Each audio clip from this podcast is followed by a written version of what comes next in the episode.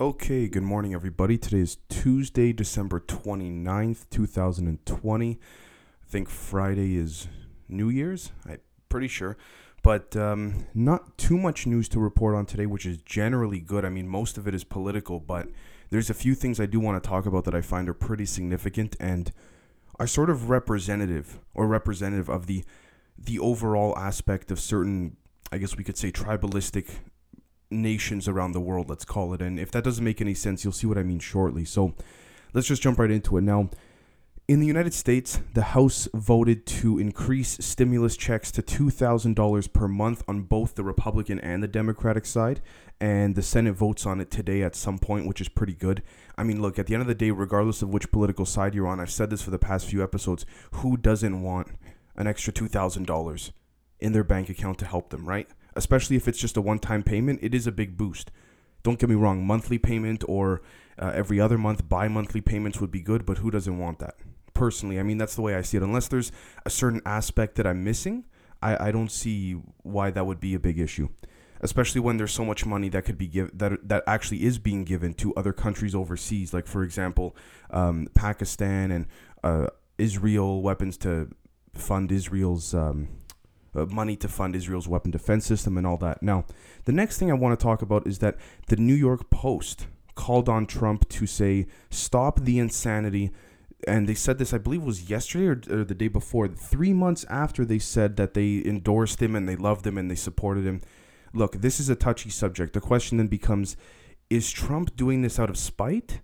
Everything that he's been doing right now, is he doing this to, is he accelerating his agenda?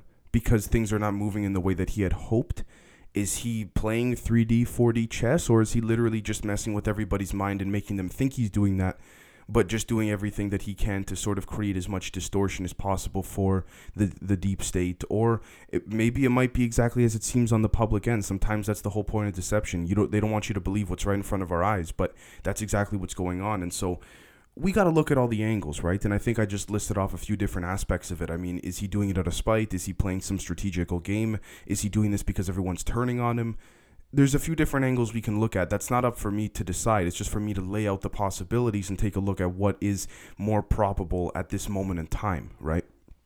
The next thing I want to mention is that the Delaware computer shop owner that had Hunter Biden's laptop is suing Twitter personally in a $500 million defamation lawsuit. Now, I don't know the specifics. I believe the news just broke late last night, early this morning, as of the time and day I'm recording this. But this is interesting, and I agree with this, and I'll tell you why I agree with this. So, if we take a look at what was happening with the Senate hearings, having to do with Facebook, Google, Apple, Twitter, those guys, they've been called to. I mean, they did it. Do, they did do it virtually via Skype or Zoom, but they did have to testify in front of the Senate. I believe at the very least it twice this year, and I believe it was the second time around. Senator Ted Cruz. And look, think what you will of the guy, but at the end of the day, he legally he knows his stuff. So he asked Twitter CEO Jack Dorsey, why did you remove the New York Post story? Excuse me, particularly when the New York Post is the third most circulated newspaper in the country, whether it's in physical form, in the you know tabloid magazine form, or whether it's online. I would say most of it's online, but it's still circulated nonetheless around the country. So he says, Mr. Dorsey, the CEO of Twitter, he asks him, he goes, How come you removed the Hunter Biden New York Post story? He then said, Mr. Dorsey, the CEO of Twitter, then replied, and he's made these type of replies before, especially if you check out Joe Rogan's podcast with Tim Pool and, and himself and his lawyer Vijay. It, it's pretty bad. Like his excuses are pretty bad. So, anyways, I will give him one thing. He did say, listen, we screwed up. We did screw up, and 24 hours later, we issued an apology publicly and to the, New York, to the New York Post and to the journalist who wrote the New York Post article. But when he was asked this question by Senator Ted Cruz, he said we removed it because it didn't follow our guidelines. And Ted Cruz goes, What guidelines are that? And he said, Well, the guidelines of publishing a story that has information that was obtained illegally.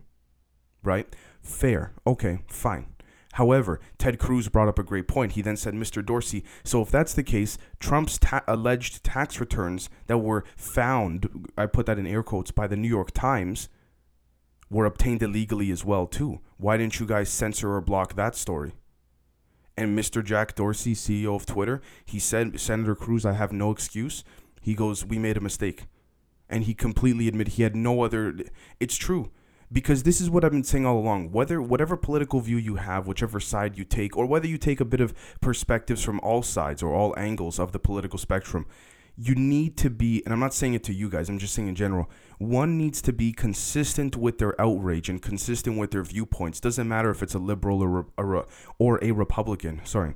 But the way I see it is that if you're going to do something like this, ensure that what you're saying follows the strict consistency of applying it to different situations. Now, yes, each situation is different, but the way I see it overall is that if there's a black and white situation that's a little bit more simplified, you should be pretty consistent with what you're saying and with what your beliefs are because it's kind of like if you have a certain perspective on this, but then it changes when in a different context. Yes, fine, we can look at context, but at the end of the day, there needs to be consistency, and that's the whole point on both sides. On both sides, and when we look, for example, at the question that CEO, uh, Twitter CEO Jack Dorsey was asked by Ted Cruz, that's a perfect example of them not being consistent with their policy and with their form of censorship. And it's, it's terrible that I even have to say the word censorship. That's like the new form of, of the word murder nowadays, if that makes sense. But, anyways, I just wanted to bring that up because I think it's very important. The next thing I want to talk about is that the a U.S. judge denied bail for Ghislaine Maxwell. There's no surprise there. At the end of the day, whatever operation her and Epstein had going on, and her father being a you know multiple uh, agent or triple agent for the Mossad, England's MI6, and the United States CIA. It seems like that whole operation is all done. It seems like there's no one there to protect them anymore, especially now that Epstein is dead. It, it seems like they kind of closed that operation and we'll never be able to trace it back to any of these agencies. But you can rest assured they had some hand in all of this, right? This just seems like another form of a sort of a spy strategy, if you will, or some type of blackmail strategy that worked for 20, 30 years, maybe even longer. But like everything in life, you know, it, there's a cycle. Certain things happen, and eventually everything comes to an end as well. And so did this operation, is based on what I'm imagining, right? So that's why Ghislaine Maxwell doesn't have someone like the from the CIA contacting the White House to then tell this judge uh, and tell the local district attorney, listen, let her go because that's what happened with Epstein back in 2000 and I think six. So the fact that it's not happening here tells us that this operation has pretty much been closed, and people that are still alive, like Ghislaine Maxwell and Jean-Luc Brunel and all those people, they're pretty much on their own. In, in and they're pretty much they have no protection from the form of law that everyone else doesn't have either. So again,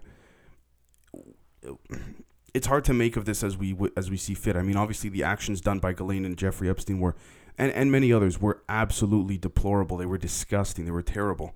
But again, it just comes down to perspective, right?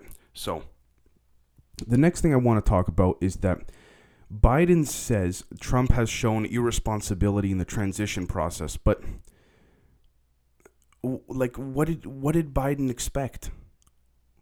Trump wasn't going to give help him out to begin with. Like I know Biden's trying to do this whole thing of oh, let's be peaceful and let's get along, but and I'm not for more division or more tribalism, not at all, but excuse me, it just doesn't make any sense to me.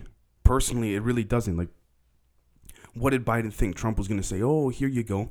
I mean, whether or not you agree with Trump or not, look, Biden wasn't really the best decision out there, but he was pretty much the only candidate that the, the Democrats had, aside from Bernie Sanders, who could probably put up a fight against Trump, right? And so, look, the way I see it is this: I, I get what Biden's trying to do. He's trying to show civility and all that, but I don't think at this point anybody cares. I'm not gonna lie. I think everyone's tired of this whole fake facade thing, and even if it is authentic, which I highly doubt, but let's just say for a second what Biden is saying, and every time he comes out, it's truly authentic, and it's you know from the bottom of his heart and all that.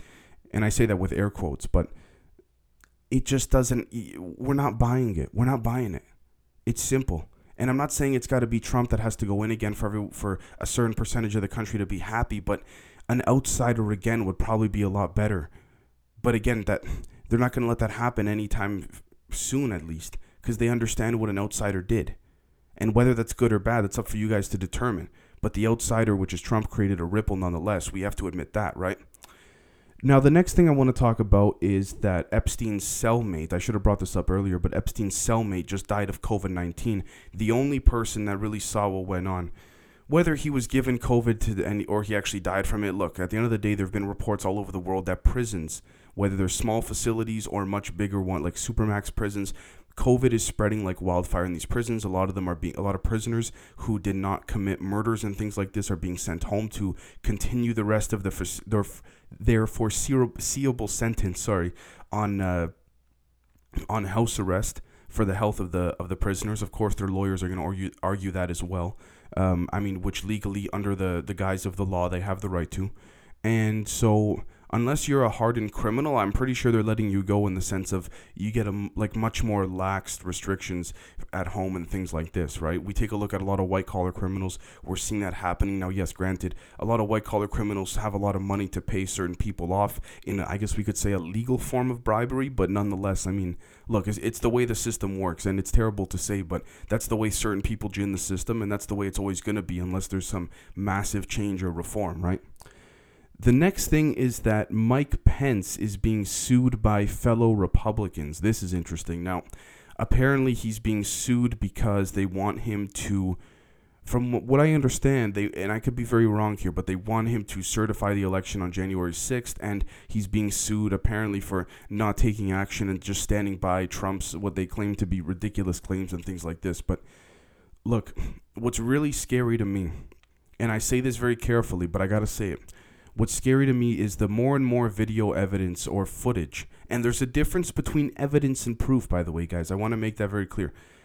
Evidence does not mean proof. Evidence means that it's possible that to suggest that certain aspects or certain elements that have been found as part of a, a, I guess, an investigation, we could say, would lead us to make a conclusion, but we're not there yet. But the evidence found is is a little bit scary. It's a little bit startling to me. It really makes me think that if the Democrats really did do something to meddle with the election, if they did get away with something, some type of rigging within a handful of states or something like this, they man, they did a damn good job. I'll tell you that. On the other hand, it's just more people claiming that these claims are uh, baseless and things like this. Now, this is going to be interesting, guys, and I say this because this is going to be a kind of story where 50 to 100 years from now, or maybe even longer, there's going to be some declassification of all these events that occurred during the 2020 election. And I'm not saying this is going to be the case because I'm not a, I can't predict the future, but if we see down the road that declassified top secret documents are released to the public in the public domain that had to do with the Democrats rigging the election, ooh that's going to be interesting to see. But they release it, you know, 100 years from now, so no one cares. It doesn't affect them, excuse me, doesn't affect them in their immediate lives, so no one really gives a damn, right? The next thing is that apparently the Wonder Woman movie has a form of predictive programming on multiple different different levels. Now, this really wouldn't surprise me, to be honest with you guys there's not really much I could say about it. I, I haven't seen it yet. I plan to just because I'm hearing things about it. There's different forms of multi layered predictive programming and mind control and subliminal messaging. But look, what film is not like that nowadays to begin with, anyways, right? The next thing is that the House also voted to override Trump's veto of the defense bill, which means that the defense bill is going through pretty much. I mean, look, uh, we can argue both sides as to why that defense bill is good or bad, and I'm not going to get into it just because it's. Uh, you want to see debates about that? Check out the mainstream media. And no offense, guys, but you know what I mean. Like it's it's just pointless to talk about the different aspects of it because it's just it's ongoing political bickering. It's just bickering back and forth, back and forth, right? The next thing is that the Russian government said if Alexei Navalny comes back to Russia, he will be arrested uh, because of some parole violation from back in 2014. That's interesting. They're using whatever they can to get him. That's how I see it. Simple as that. Simple as that. It is representative, though, that there seems to be a bit more of a republic based democratic audience um, or, or population trying to speak out in, in Russia and say, listen, we want more help from the rest of the world, but that could just be me looking into things incorrectly. Now, the final thing is that Despite strict measures, England's number of cases are soaring. Well, it's either people aren't listening or they're making the numbers up. That's truly how I see it. But, anyways, that's it for today's news. Uh, we will catch you guys tomorrow morning, and thank you so much for watching. Cheers.